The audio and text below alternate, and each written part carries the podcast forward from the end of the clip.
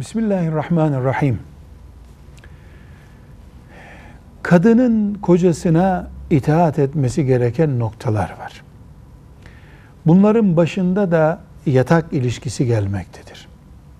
Erkeğin makul olan, tıbben sakıncalı boyuta ulaşmayan cinsel ilişki ihtiyacına özürsüz olarak cevap vermeyen kadının o geceki kılacağı namaz konusunda tereddüt olabilir. Ama bu namazın bereketinden, sevabından mahrum olmak bakımındandır.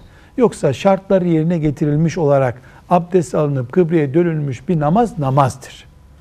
Ama erkeğin cinsel ihtiyacını onu protesto etmek veya başka bir nedenle yerine getirmemekte direten kadın vebal altındadır. Kastedilen namazın olmaması budur. Yoksa kadının namazının genel olarak kabulü erkeğin onayına bağlıdır şeklinde bir hadis yoktur. Velhamdülillahi Rabbil Alemin.